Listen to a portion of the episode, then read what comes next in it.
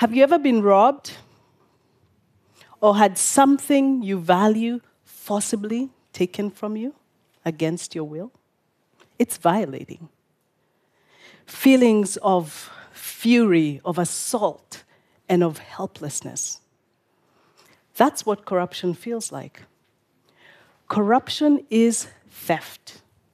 It is corrosive, it is criminal, it is toxic, and it is predatory. Now, I'm from Kenya, and in Kenya, corruption takes different forms.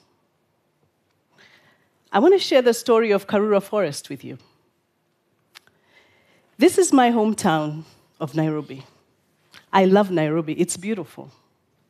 But it is a city of paradoxes. It is at once beautiful and challenging. But at the heart of this beautiful city that I call home is Karura Forest. An oasis of green, expansive beauty that would be the envy of any city anywhere. We almost lost Karura Forest to corruption. Word has reached my mother, Wangari Maathai, that Karura Forest is under attack. There was a construction site coming up right in the middle of the forest. Government officials had stolen the forest. They had divided, sold, and gifted hundreds of parcels of Karura to their friends and cronies.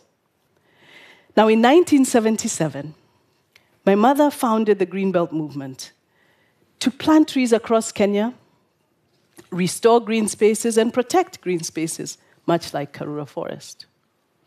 She got together her friends and allies, and together they created what became one of the most successful tree planting campaigns in the world. It was therefore no surprise that when word got to her that Karura was under attack, they immediately sprang into action. They battled police and hired goons to stop the theft of this forest. But fortunately, there was an uprising of support from the clergy, politicians, students, and the general public, all of whom came out to say no to corruption and greed. And pretty soon, that support was too strong and intense for the authorities to subdue, and Karura Forest was saved. In the 2000s, I joined my mother the Greenbelt movement and witnessed the growth of the movement's advocacy activities, its expansion beyond Kenya, and an extremely important growing consensus around the 2004 Nobel Peace Prize that she received that the environment, democracy, and peace were inextricably linked.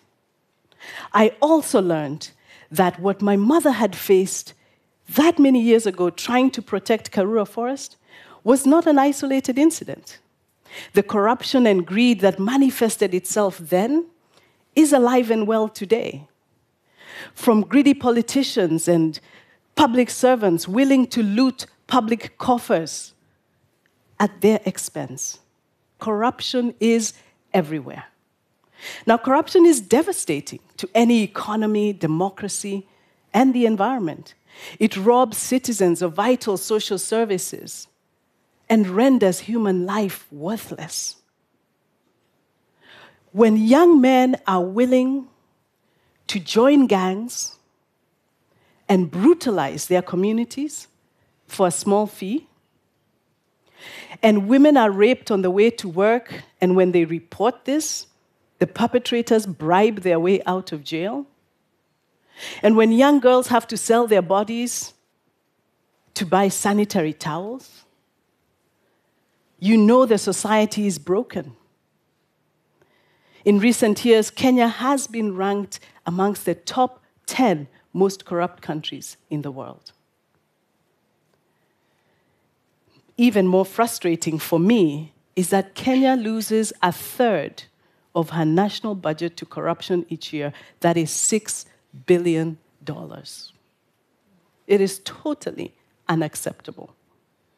in a country where anti corruption efforts have been frustrated and ignored and interfered with, we absolutely need new strategies for dealing with this vice. We cannot complain forever. We either decide that we're going to live with it or we're going to change it. There's some good news. Human beings are not born corrupt. At some point, these behaviors are fostered by a culture that promotes individual gain over collective progress. So, if we're going to uproot corruption, we have got to start before it ever takes root. We have got to intervene early. I don't know about your country, but where I come from, youth will lead us into the future. In Kenya today, 80% of the population is under the age of 35. But by their own admission, they have conflicting values. 58% of young people in Kenya recently told us they will do anything to make money. An additional 45% said corruption is a legitimate tool for doing business. 73% said they would not be willing to stand up for what they believe in for fear of retribution. What I learned from my mother a few years ago was this concept of the power of one. That each of us can be potent agents of change, and that together we are a force. That if we put our hands together, we can change the situation, and no problem is too big.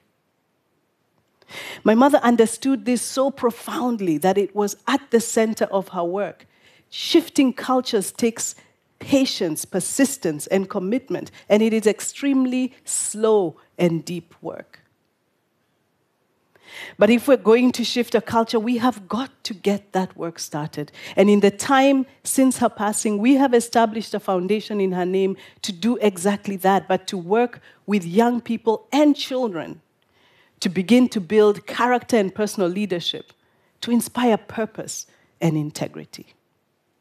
But fighting corruption is not as easy as saying corruption is bad.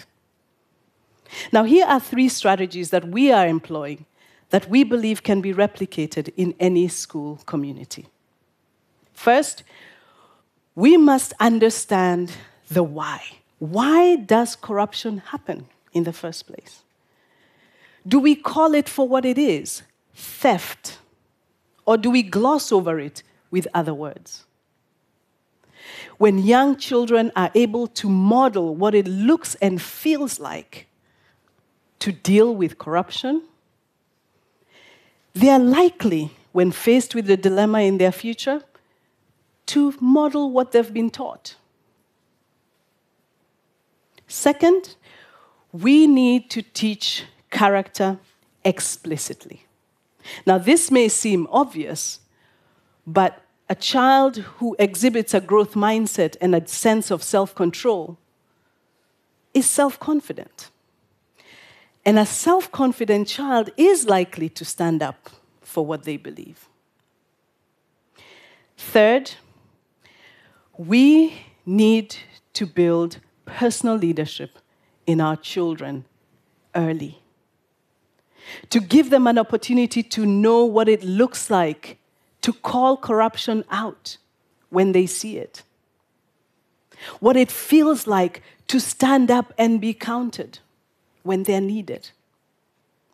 And for me to make the more and most important connection between human suffering on one hand and corruption, greed, and selfishness on the other we have got to believe in our capacity to bring about the future we want to see. Each of us in our small way. Young people must believe that a new reality is possible. Corruption, climate change, ecosystem collapse, biodiversity loss, all these issues need leadership.